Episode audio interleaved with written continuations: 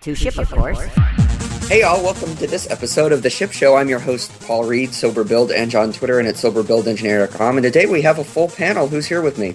This is uh, Yusuf at Build Scientist on Twitter, buildscientist.com. And this is Seth at Cheese Plus on Twitter. And we also have a new contender in the ring today. Everyone, please welcome Sascha Bates, better known as the Bratty Redhead. How's it going, Sasha? Uh, it's great. Thanks. Thanks for having me, guys. Yeah. Uh, I noticed on your Twitter profile it says you're a derp ops expert. Oh, yeah. Well, so that's just because, you know, uh, if I can do it wrong the first time, I generally do. Possibly fail third fast. times too. Yes. Yeah, I fail fail. fast. I fail often and fast. It's true. Yeah. Well, and then the way to you can, and you can uh, share those with us, so we can hopefully, you know, fail in different ways. fail better. Hopefully, yes. I, I love that people can learn from my mistakes.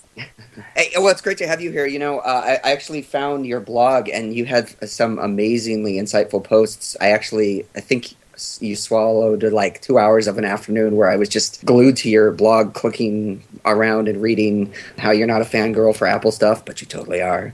I Uh, totally am. yeah.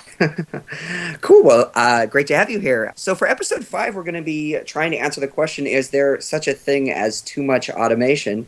But first, as always, we do our news and view segments. But before we do that, I wanted to give a quick shout out to all of our new listeners who found us via the DevOps Weekly newsletter. Uh, Gareth Rushgrove, the editor, gave us a shout out in the last newsletter, and it's great to have you all aboard and with us. I actually joined the newsletter, and unfortunately, I haven't seen the newsletter where we got the shout out, but I heard on Twitter people were talking about it, uh, and I subscribed. So uh, if you are into uh, weekly updates on DevOps stuff, that's a good newsletter to take a look at. So, news and views this week. What do we have?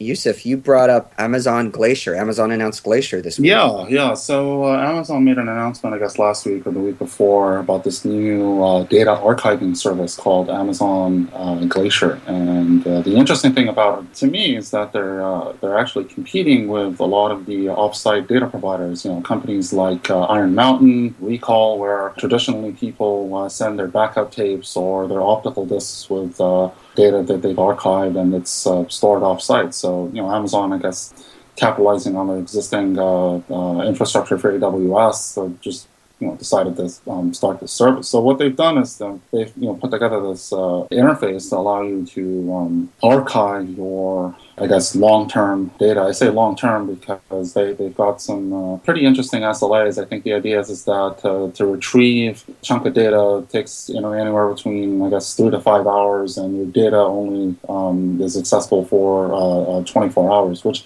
interestingly enough kind of matches on to a little bit of how the, the offsite data providers uh, work. You know, you, you call up a container and you've got your, your tapes or your optical disks, and then you're charged based on you know how long you, you keep your uh, container for. So I'm kind of interested to see how a lot of the um, specifically people who have to retain their data, you know, large financial services firms are going to be you know either jumping over to Amazon Glacier or kind of uh, using their services uh, maybe as a you know in kind of a hybrid model with some of the offsite providers.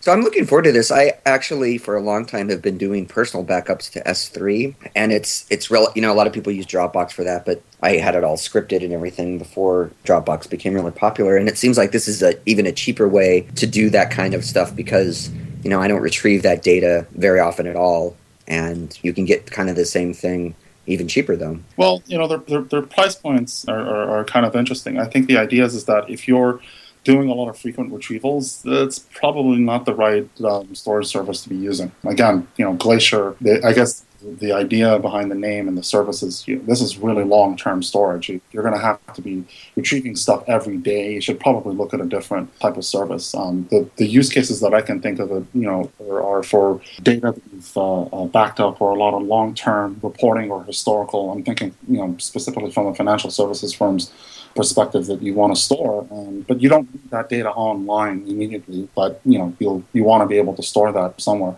The other interesting thing is, I, I, I think there's probably a bevy of services like there's a lot of companies out there who have spun up interfaces to S3. Uh, I suspect that there's probably going to be you know companies that, that have management solutions or, or maybe even um, you know different uh, or content management solutions are going to interface or develop interfaces to to Glacier to allow you to kind of you know figure out or, or sort of the most optimal way of, of not only storing your data but retrieving it as well.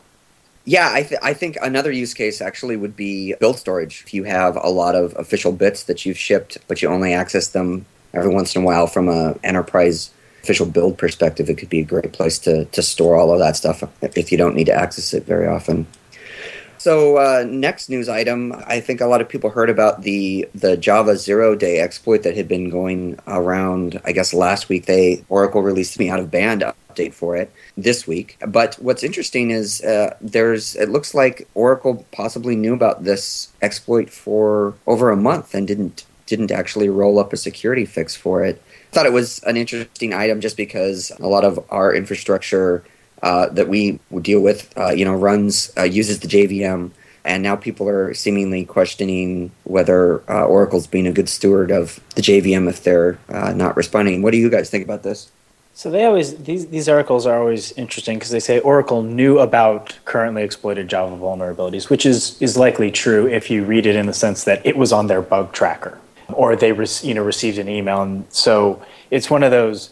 Did they actually, you know, they, they always seem to frame it as like Oracle knew and was like planning on not releasing it versus they may have just not actually like come across it in the bug tracker yet, um, or it wasn't in their release cycle, and so they weren't paying attention to it, as opposed to kind of like pretending they didn't know about it. I think it's a, a distinct difference. No, yeah, that's actually a really good point. But I still think what's what's interesting is from a security vulnerability perspective. Really, I mean, what matters these days, right? You've got the JVM, which is Jenkins uses a lot of tools use it, um, and you know you've got web browsers, and and then of course you've got Flash, and but those are the the big ones where you you keep hearing, oh, you know, zero day exploits. I was talking with a couple clients this week, and they were actually looking at whether or not they could move their stuff over the uh, one of the open JVMs because they, you know, even if it was in the bug tracker and they didn't come across it, if it took them that long to kind of address it, and, and I think in retrospect, people, you know, Oracle would probably say, well, we fixed it within a week. But if they knew about it and they could have gotten it into another release, then it's an out of band update for everyone. You know, on our side, you know, if you're using it, we have to deploy it.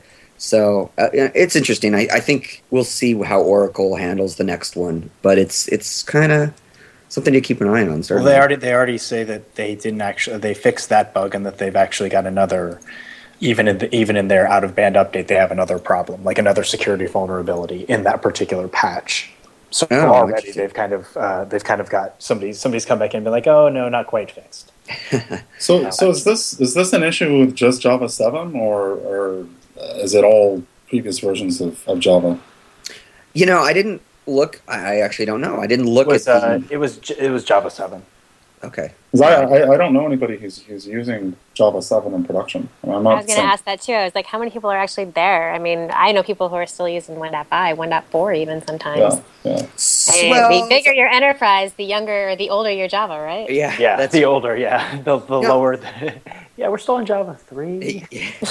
No, no, that's actually a good point, Sascha. I didn't even think of that. I do know uh, I have a client that's actually uh, got a project to move everything to Java 7. So certainly, I think people are starting to move their products to Java 7 because, you know, a lot of times there's support requirements in terms of, you know, are the older JVMs even supported? And then if they're not, you know, how does that affect clients that have to do SOX reporting or whatever it is? Right? Yep. Yeah, I wonder how many people would be using it and what, what size they are because I also have done some work with enterprises and they don't generally care that things aren't supported anymore. They they either just, you know, soldier on without support or they just pay for it anyway. There, I mean- there, there are entire industries that exist on the the laziness of large corporations to move like. right? I mean, really, JVMs. I just, I, I still, uh, I've had an enterprise client who I think they just got off Red Hat 4. Ah. Just like, I- like this summer. I was I was I was around using like Solaris, like like SPARC hardware Solaris, and I'm like, guys, this is 2010, right? Like just just making sure. Oh, that's kitschy, though, Solaris hardware. Oh yeah, well it is. It was it was kitschy and it was it was really good. But you know, it was we're just like I was like, yeah, we just moved to Red Hat five. Like we didn't even move that far ahead, even for Right. the time. So, Seth, you pointed out an article about Etsy and their servers.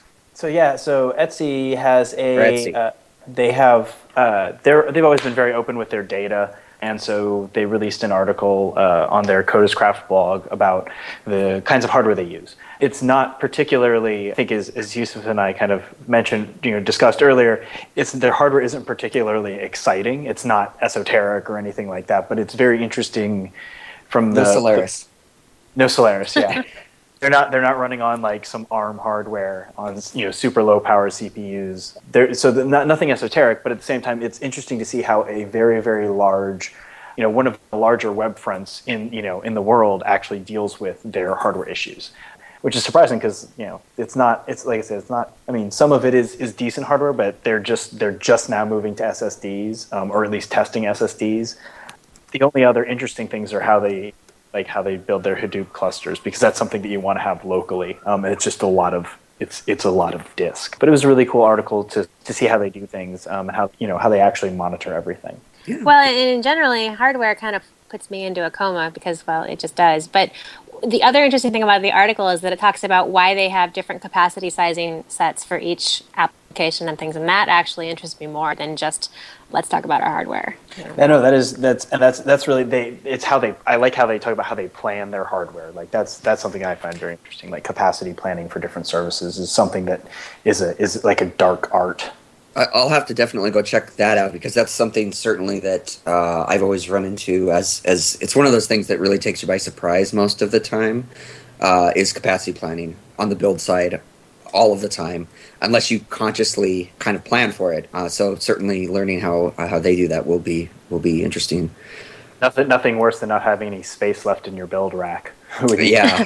when you know you Yeah. need another you're like, well, the builds aren't going to get any faster without another piece of hardware. Well, and my favorite too is the we've run out of space on the file server, and so all of the builds are failing because of that problem. Yeah.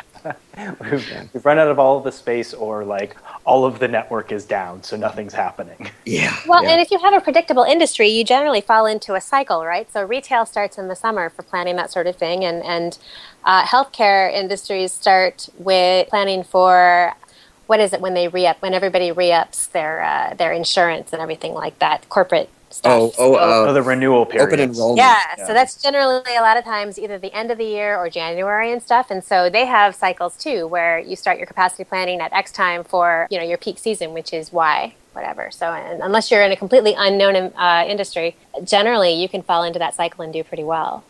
Yeah, there's the, the universities that I've worked at do the same. Like you plan for the, the incoming fall rush of you know students signing up for services and you scale out your hardware, but that's it. Like that's all you scale for right there is each year you you and we, we have to plan capacity you know how you know look at like actual trends of enrollment so that we can determine how many servers we're going to need in four years. It's very it's very cool when you have that like predictable cycle. Yeah, it's but good to have business who are accurate too at giving you numbers that they think are going to matter. isn't that what the cloud was supposed to fix, though? Yes, cloud Uh, fixes so so the so so Yusuf, I'm going to tell you a story about mainframes and you, the fact that universities still like using them. I, I'm being I'm being facetious. So. All right. no, no, well, I really want to talk to you about mainframes. okay. Oh, let's not talk about mainframes. Solaris. Solaris. Hello. Oh, Solaris is fine. So just to sidetrack for a second, was anybody at DevOps Days?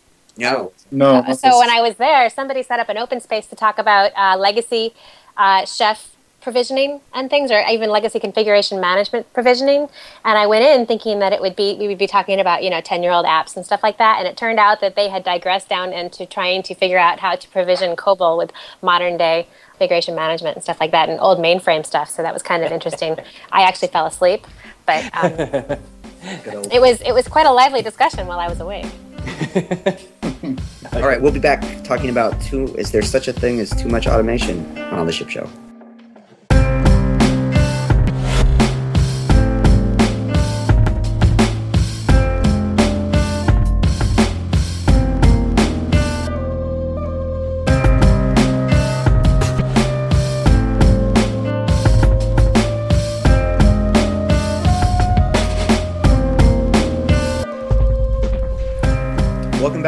Show. Uh, so, our discussion topic tonight uh, is there such a thing as too much automation?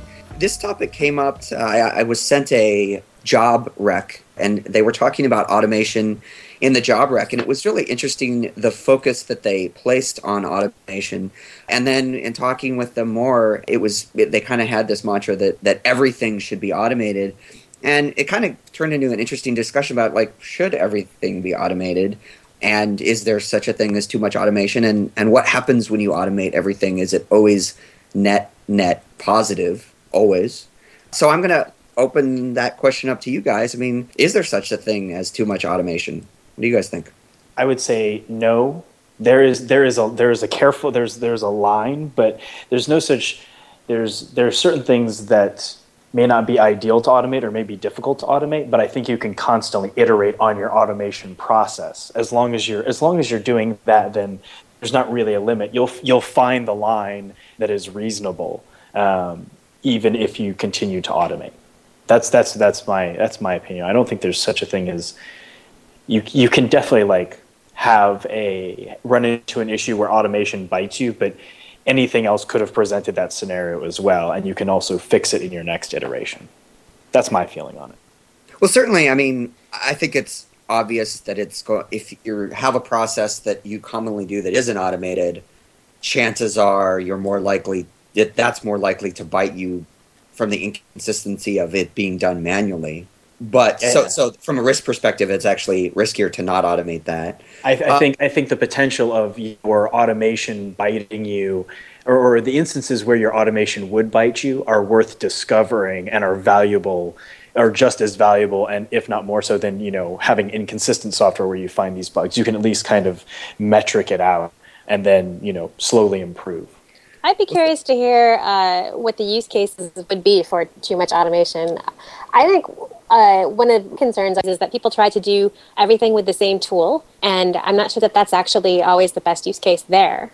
So, I mean, if you try, if you tie yourself up in a pretzel trying to get everything done with with one tool sometimes that's not actually the right answer right? So i mean chef has a deploy resource but if you have a, a complex enough application setup do you really want to use it or do you want to use an actual orchestration tool or something like that i guess is my point. Some people use every use chef for everything but on the other hand should you I mean, yeah, there's, there's, I think that's that's actually what I want to talk about more is is basically is doing your automation right. There are bad ways to automate. I've seen places where it's like let's do everything with this one, like like Sascha was saying with Chef, or and it's like, well, no, no, that's that's actually a really bad idea, or or there are perhaps better tools to do this thing, and people want to just you know make the one you know the one tool to rule them all, and that's bad. That that that results in some huge problems just because somebody had a had a particular technology preference um, as opposed to a something that solves the problem in the best way. That's a really interesting point because I've been reading um, Charles Perrow's Normal Accidents, uh, and it's a fascinating book. It's actually a really old book. It was he wrote it uh, in 1985, right before Chernobyl. So he's and his book talks about complex system theory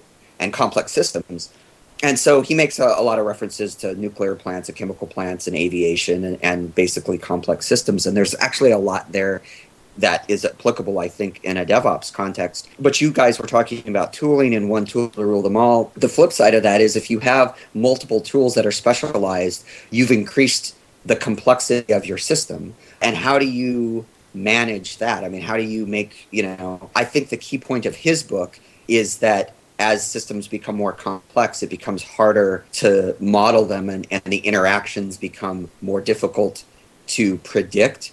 Uh, and that's why it's called normal accidents because he talks about you know we, we look at certain things as things that should never happen but in fact they're actually pretty normal in industry i mean what what's your take on that i you would know, it, i would argue that that you can make the single tool infinitely more complex than you would by just by necessity make the the kind of like the system of multiple different parts. So you can you can put far too much complexity into one tool, and that would be worse than having what you would assume would bring more complexity by having several different tools. I don't think that would always that would always be the case that you would gain you would get more complexity with the individual tools. I think you can actually reduce complexity with individual tools that are better suited for their each each of their discrete tasks. Right. Well, and one of the big advantages to open source in general is that there are a lot of people out there using them with all with very similar use cases. But once you pick one tool and you don't want to use any others, what you end up with is a lot of custom code and uh, and edge cases that you're you're composing for, and then the community aspect becomes less relevant, and then all of a sudden you're off in. That's that's the reason we want to use things like Chef and Puppet anyway, is to avoid uh, somebody's custom Perl scripts that are being maintained somewhere, right? So that's yes, yes, once, avoiding once Perl you get into scripts. edge cases and things like that, then uh, you're not really you're moving away from one of the main advantages, which is uh, common use case. I think. Yeah, yeah, that's certainly true. Yeah, as, Um, as you move as you move further away from that use case, you reduce the pool of talent, which will which will potentially work on your edge case, uh, which is Yeah, which is it- unfortunate. we used to call that buying the script, right? I mean, in terms of you just bought the the organization that you work for, just be, they suddenly own that and and they have to support it, and so it's like you you bought the script. Right. I used to work for a company that uh, would would specialize everything that they bought. They customized it to it fairly well, and, and um, upgrades were impossible. And I'm talking enterprise-sized suites. And so they would they would buy a suite, and they were an enterprise, and they would they would uh, specialize it and customize it to their needs to the point where it couldn't be upgraded ever. It pretty much was just lost at that point, and uh, was very difficult to support as well. And uh, they finally found themselves trying to get away from that idea that we would have to customize everything to make everything work, and went looking for best of breed solutions instead. Yeah, that's a problem, especially with large enterprises. Let's just let's just we'll just pay the money for this tool that no one will want to learn how to use, or and will die when we try and upgrade it in a year. It's, Well, it's it's- amazing how short-sighted even highly or somewhat highly technical industries can be once they once they've achieved a certain mass. It's it's interesting you mentioned that because I, I actually uh, worked with a client once that had the same argument. They said, you know, we we don't want to buy that infrastructure. We don't. We want to use uh, you know an open source tool. Let's for for whatever they were using, uh, whatever they needed. And so they they did that, but then they ended up hiring all of the people that worked on that tool, and they basically you know there was a kind of a management change, and they ended up just buying that tool because they hired everyone that wrote that tool and so they ended up migrating. It's you know you see that where they where uh, organizations there's this creaky you know 10 year old script that they've owned and then they move to you know open source or best of breed tools. And then it's a slide back to that sometimes uh, you know where it takes another 10 years but then they have a custom thing again Well, it's- it's a, it's a you know two steps forward, one step back, kind of like you know they're going they're trying to get the best of breed, but then they still get entrenched in the same system they were before. So you, it's it's best of breed for so long. Right. Yeah, well, and that's is kind of the because partly, you know, uh, tools don't solve your cultural problems. So you can want to make everything right as much as you can, but if you if you can't uh, align your culture uh, and your attitudes with that, then it, you will slide right back into customized solutions and, and personally maintained scripts. Well, That is so let me- like that. Yeah, I've, I've been there. It's so sad. we've all yeah we've all had the the Perl script right The That- dreams are coming back. Can we stop talking about it? Yeah. no, we're here to dredge up all of that. So here's here's another uh, interesting issue that automation brings up. So you look at automation in other industries, and uh, you know I always make the aviation references because I I love to do that. And you know it's coming out the Air France 447 accident. That was the accident, the Air France A340 that went down in the Atlantic uh, a few years ago. A lot of experts are looking at that accident from an automation perspective and from the perspective of you know the pilots relied so much on the automation in general in their daily course of action that they sort of lost uh, what they call you know stick and rudder flying where they can just fly the plane if they need to uh, there's actually a number of accidents i don't mean to pick on that one where that you know that was a big question confronting that particular industry is is is there too much automation and relying on it making from a skill set perspective i- inducing the kind of wrong incentives uh, It's, so my still a, question, cu- it's still a culture problem. well, so that's my question to you guys. Yeah. I mean, do you, do you think there's risk of if we automate everything and rely on that automation, and then nobody has to use it? Do we lose institutional knowledge, or you know, uh, Yusuf? We you should know, go back to biplanes and um, we should just completely revert all of this. That's this that's that's my problem with that particular angle is that it's it's a culture problem. Like the pilots weren't trained to deal with the situations well or hadn't paid attention, and yet they may have relied on these automations, but we we rely on automation for a lot of things like supplying us power our, our internet services those those things are you know are automated to a large degree so i don't think that's a I still think it's a it's it's a pilot problem. It's a human problem at the at the root of Oh, it. s- certainly, yeah, yeah, certainly. Yusuf, you were you were going to say something? Yeah, I, I have an interesting story from from uh, another industry. Um, my uncle's actually a configuration. Well, I guess I don't know what the, the equivalent of it is in the, in the uh, satellite engineering world, but he's he does configuration management. The point is, is that he, a couple years ago he told me about an interesting story where they had some RF automated test suites and it was running on really old hardware. The software hadn't been updated in you know who knows how long, and basically they got to a point where nobody knew what the automation was doing and they knew that it was part of the process, but it was kind of like, okay, so there's this automated test, you know, process that's running. We need to launch the satellite. Uh, you know, nobody knows what it's doing until it started to fail, and at that point, they actually had to revert back to uh, manual testing. Rewrite all the automated test suites because the original developers who wrote the uh, the automated uh, uh, test suites didn't do any documentation. There was no training. So I, I kind of agree with the whole culture thing. If uh, if it's part of your culture to uh, you know not just you know bang out some code and, and, and say okay well this you know this manual task is automated. You have to actually train people, get some documentation, maintain the automation. I, I don't really believe that automation is a set it and forget it type discipline. So yeah. Well, so that's that's actually really important, and I Seth, to your point about the cultural perspective or the cultural issue.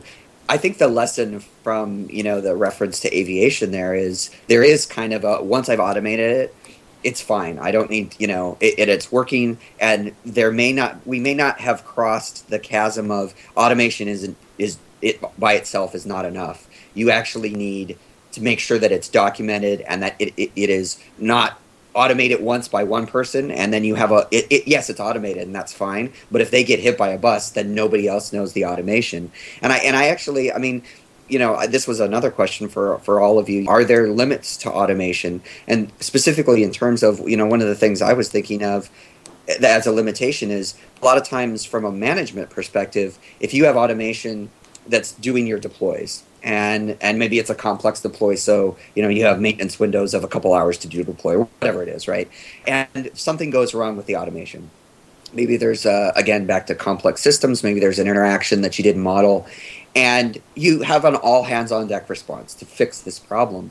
But then going and explaining to you know the management chain well as it's happening we can't deploy in a couple hours because of these problems. Sometimes I, that's been met with well i thought you automated it and there's not a uh, understanding that yes we've automated it but it's not like Well, what you what you do is you show them at that at that point you show them the 937 other deploys that went flawlessly in the past week. Oh, And, you sure, know, no, right, right. But so I'm not. there's I'm a- not I'm not talking about that. I'm actually talking about when when something is wrong with the automation, and you need to actually slow down and do some hardcore debugging that may extend the maintenance window, may extend the length that it takes to get the build out.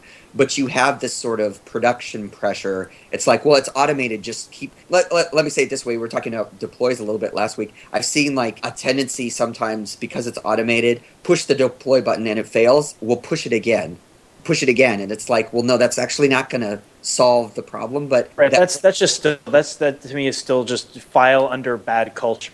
Like that is that. I mean, that's a, that's a, that's a that you can get away from that problem. It's like no, no. When something breaks, let's like let's try and fix this the right way. So in, in Oh. that case, wouldn't you just revert back to doing it manually? I mean, like that satellite story that I brought up. Uh, you know, their automated test um, suites were failing, so they just you know it was a lot faster for them just to test manually. What and you know why? Yeah, Fast, no, faster faster does not make right though. In that in that particular case, they put probably. I mean, they should have fixed the automated testing. Obviously, you have production deadlines and all those other things. But like, if your testing is broken, you should fix your testing, not scrap it for manual. I've seen that happen so many times, and the in the net benefit is, or it's it's not a net. It, it, it's a net loss. In, So- you know, in the long run. Yeah so so I, I think you can go back to manual testing but that's that's actually was the, the reason i brought up the aviation example because you found a couple of things. You found that the engineer you know the, the pilots were so used to the automation when they didn't have it they kind of actually did the wrong thing. So if your automation goes down and you go back to manual testing are you going to for whatever reason are you going to miss something? That's the one issue. And then the other issue is is sort of trying to explain that just mashing the button when it's not working is not a solution to the problem. And and so yeah, you know, I, I think Seth, you're right. It, it's a, a largely a cultural issue, but I think it's easy, especially from a, a managing the business perspective to be able to think well you kind of get used to well deploys take two hours and then when suddenly you say someone comes to you and says well this deploy is going to take 12 hours because of these reasons kind of uh, lose the understanding about well remember when it was manual and deploys took 12 hours it's like you know it's easy to kind of rely on the automation so much that you can make I make sure I keep a scrapbook from the bad times that I can open up and show the management, That's- that's the actually- CEOs. yeah that's a good do you, idea do you, I was like, I was like, would we like to go into the? It's like like Grimm's fairy tales, but of just like really depressing hardware and software failures or failures of culture. And I just like keep that and hold on to that so that I can show that to them. where can we uh, buy that book on amazon Seth? We should write that book. We should write that. well, Book. one of the things too that I've learned from listening to John Allspaw talk is that you don't wait for failures to do postmortems either. That you need to take some time and and, and uh, actually analyze why things are going well and, and why your deployment went flawlessly. You know what what contributed to that because that can actually help you in the future make sure that things continue to go flawlessly. It might help you identify pending problems or out, outliers that could affect you in the future as yeah well. it could become Yeah, yeah that's looking a, looking at percentiles of like, wait, why did this query, even though it wasn't that much longer, take on average two times longer than the week before? Like little yes, things like or, that. or we did X and we just barely recovered from a, a, a potential disaster that was not a disaster because somebody thought fast, but maybe there's a way for us to prevent that from threatening us in the future, that sort of thing too. Yeah. So again, culture. any postmortems. Um, the other the other thing I think that is a culture thing that is something that was brought up at Chef Conf, and I think it was Jesse Robbins was drills, like running drills for when all of your your things go down. Like here, let's pull the plug on this server, and like everyone just knows that today we're doing a fire drill. Like we're going to let everything go down and see if we can bring it all back up the way it's supposed to happen. And I really, I'm a huge advocate of doing that because people get make really really bad decisions when they're in these they're you know they're kind of in the oh god everything's went down if they've had to actually see it happen and had deal with it calmly knowing that it's not a true failure they might do better in you know it's drilling makes you better at the real thing Well, you know, you guys will probably th- throughout the show hate that I always make the aviation reference, but I really do think there's a lot of value there, and that's why you know that they stick pilots in simulators and test that stuff for exactly that reason. And it's for you know. I, I've always said release engineering and DevOps a lot of times is really a, a human factors exercise, and both of those are human factors. So I think that that yeah, definitely that's a good point. So last year, maybe two years ago now, I read the I read through the checklist manifesto, and one of the things that really stuck with me in there was the idea was a lot of the construction references, right? I mean, that's oh yeah, the construction business is kind of a solved problem and they have a lot of really great workflow softwares and things like that but one of the things they still do is they have a lot of human factor that they inject so uh, in, in well-run construction projects they actually have places for people to note risks and issues and uh, have them addressed on a regular basis and things like that. And I, I, I believe that, that one of the big things is that they, they also operate in the, the no blame culture so that you can actually report things without worrying about Yeah, just uh, report being it, yeah. scapegoated. reporting things because that's the right thing to do as opposed to you know having to worry about reporting the thing Right, because people Yeah. could die in a skyscraper if you don't. Yeah, exactly. Like it's better So I that thought somebody just say that. Oh no, that's Yeah. totally that's actually a great that's a great analogy. I've never actually thought of construction. I've always I've always been a fan of the you know uh, the Opscode or Jesse's uh, the firefighting approach um, because Right. it's you know, incredibly applicable. But the construction one is actually really cool because they do have a lot of mechanisms and it's kind of yeah, at least at a solved problem. Like that industry's been around for kind of a long time. So Yeah, if you haven't read that book, it's actually a pretty quick read and um, very interesting. The Checklist Manifesto. yeah, done Good. it's done. Yeah, it's a good book. And, and you know, it's interesting because I mean, we always talk about DevOps. People think DevOps, they think operations, but it's more than that. There, you know, there's the operational aspect of DevOps, and when I say that, you have all of these industries that have sort of done the human factors part, they've done the process part, and you know, process is not a dirty word in those industries where you, you know, construction, you know, aviation, dispatch, you have fire and police dispatch those are all operational and there's a lot of lessons there that it seems like we want to learn them all over again instead of ask them ask those industries you know what is applicable so quick question to wrap uh, this uh, discussion up what shouldn't be automated Is there anything we shouldn't automate? So, so I, I didn't have, I didn't have. There, there are things you may not be good ideas to automate. DNS for one, sometimes. Do you mean Can- DNS updates or like DNS updates or like having your, your DNS fed out of say something like Chef, you know, having your, Oh, your uh-huh. DNS server records, because one mistaken update or one missing semicolon or something could send your world into disarray. Um, and maybe it's good to, to have certain things that are, are, are populated in a different fashion. So I'll, one of the, I'm going to save my horror story one because I'll, I'll save that for a second. okay well so uh, one of the ones i always think of uh, and i think there are differing perspectives on this but i've seen this go south. A lot of people try to automate their signing. And so you know if you've got microsoft authenticode signing or you've got driver signing or in the mobile world if you've got iphone ios signing they go and automate that and i'm not against on its face automating the signing process per se, but I've always thought of signing as part of the release process. And so you don't sign it until it's released, you know, till the build is actually the official release build of that software. And, so that that process of signing is asserting, hey, this is the actual release. So if one of the other builds leaks out, it's not signed. And, and I've seen a lot of back and you know a lot of actually disagreement on that. Uh, but if you're going to automate signing, then you have to deal with storing the cert somewhere, and then is the are the passwords empty so you can automate it, or do you you know? And I and I think I've seen both both sides where they've completely automated it, uh, the signing, and they've run into those issues. The cert there's, a, is there's, a, there's a price to pay either way. So I, I've actually seen the, the manual, so the manual release, not necessarily with cert signing, but with say the, the build that will go to, to production, Right. where you actually have those last five steps are actually a series. Is a it's a checklist. It's a I as a human am going to do this, give this code integrate, and then I'm going to build it. I'm going to make sure it builds clean, and then I'm going to do this. You know, do these several checklist items. So there's there is still some human. It's still somewhat automation. Um, it's a, it's a series of repeatable steps, but you do have human eyes looking at. it. I think there's there's definitely some some value in that for specific things, especially kind of like final checks on release software. Yeah, well, and so you know, it's interesting for the signing stuff. I've seen how I've seen that problem solved, and I think it's actually a good way to solve it. And and you see this kind of uh, iOS prompts this a little bit because it's part of the workflow.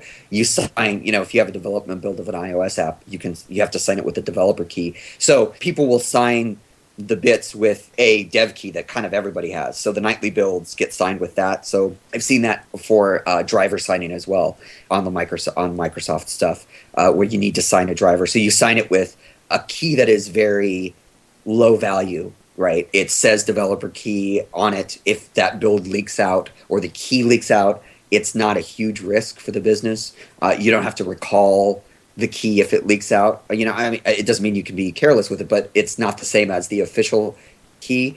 I, I think the happy medium there is something like I always I always think of war games and the the brass keys and the in the panel to launch the missiles. You want to automate that the last five steps you were talking about, Seth, in your example. But the actual p- prompting that automation, you still want a human turning that key, uh, even Yeah, if, if the five still- steps still- are automated. There's still some value there. Like I think, in, in, as long as it's as long as it's a process, then that's that's the other thing. It's like for me, automation is more is is not ne- necessarily like having a computer do every single step for you.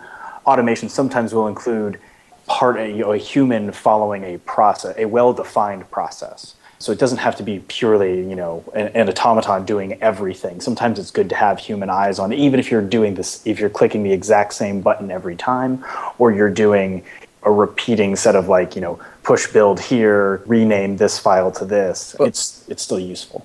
That's So- interesting that you refer to that as automation because I think most people would not would wouldn't consider that quote unquote I- I automation. I think it's part- I, I agree with you. I think I yeah, think it's you, part of a fully fledged automation. It's automation culture, maybe not automation strictest definition. Yeah. Seth, so are, are you telling me that you, you don't want Skynet? I mean, is that, is that what you're saying? I mean, come on. Well, no, I, I, I, I'd like to thank our robot overlords in advance. Yes.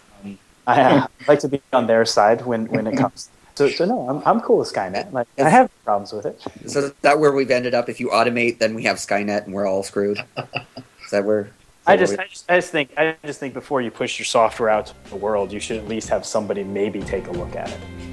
I no arguments here. All right. Well, we'll be back in a moment here on the ship show.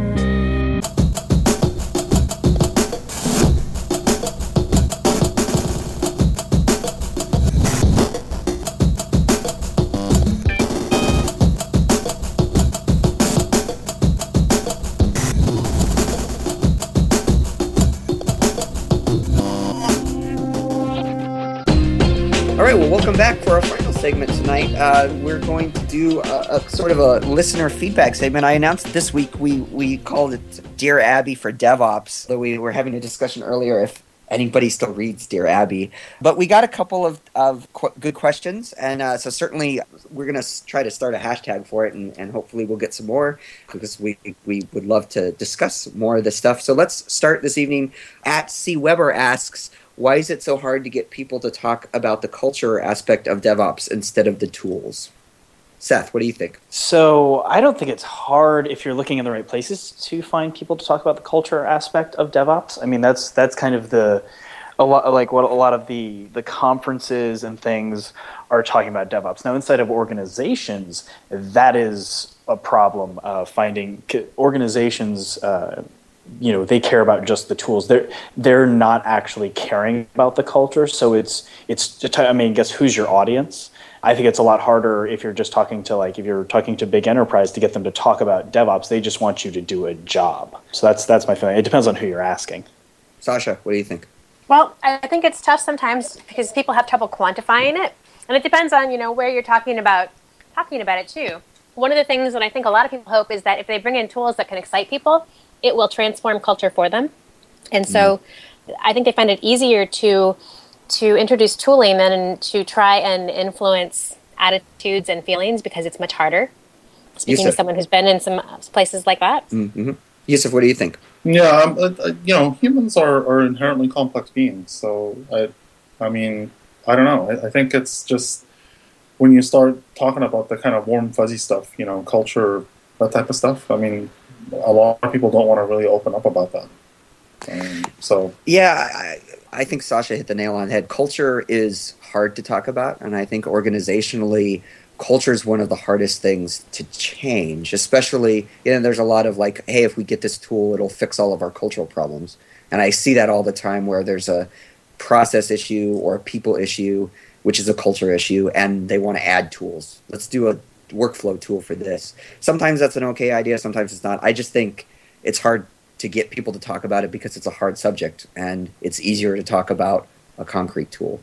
So, uh, Drakino asks, I hope I pronounced that right. What are good questions to ask during an interview towards a potential employer to gauge their current DevOps health? And we talked about interviewing a couple shows ago. So, what do you think, Yusuf?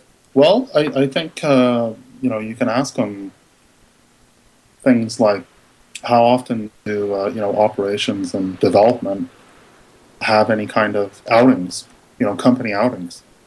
Seth? So, you know, asking for for me, it's it's I, I like asking questions that are indicative. You know, will will kind of like pull the pull their culture out so I can see them. So one of one of my favorite ones to ask is, you know, I, I ask them how many deploys they've done this week, how many have failed. I try and get ratios and numbers to see because if they have the numbers, then they're obviously paying attention. They're probably doing it. They're probably it's more indicative that they're doing it right. If they don't have monitoring, they don't have anything. Either they should be bringing me in to put it there, or understand that I'm going to be, you know, devoting a significant amount of my time to getting what I consider to be basics. And so I go. I, that's where I start to. I started, you know, trying to find out like what metrics tools are you using, what trending tools are you using. Do you have orchestration or configuration management? Okay. Sascha, what do you think? Uh, a lot of times I like to ask them about what they've been doing. So the last place that I talked to that I'm currently working with, I, I asked them they pair, and they did. I asked them also if they'd fired anybody from this team, and if so, why. And they told me that uh, for two reasons: one, uh, he was overly critical without offering solutions, and two, he didn't like to pair. So uh, those were, were big deals to me. And generally, I like to kind of see their workspace too, and, uh, find out uh, what they're doing for initiatives, like what what's not going so well, like if they had time, what they would work on, and things like that. And that gives me an idea of what they care about. You're never going to know for sure, right, until Yeah. you get in there. But uh, there are ways to at least know that they're serious about what they're doing and if it matches up with what you're serious about. So, you know, it's interesting. You see a trend in a lot of different industries moving towards, we were talking about checklists earlier, but checklist assessment. Uh, so in ERs, if a stroke, you know, they assess these five things.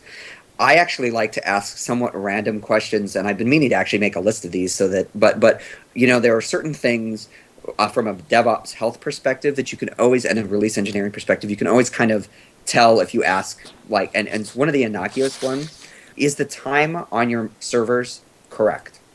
And that seems like a really stupid question, but you would be surprised at how many environments they don't have NTP set up and they, their servers are skewed all over the place. And, and it actually affects things in weird ways, you know, when you're looking at logs and stuff like that. So if, if they don't have that set up, it implies what they value and what, uh, or maybe where, where they are in terms of DevOps health. It's, it's one of the two cases. If they have a huge DevOps team and nobody thinks this is a problem, that's kind of a yellow flag for me. So I have a checklist of those types of questions, and uh, I should actually blog about them and write them all down because they're floating in my head. But, but yeah, that's what I try to ask. So uh, we'll do that segment again, and we'll post when we do it. Probably do the DevOps Dear Abby hashtag or something. It's kind of a weird one, but we'll, we'll give it a try.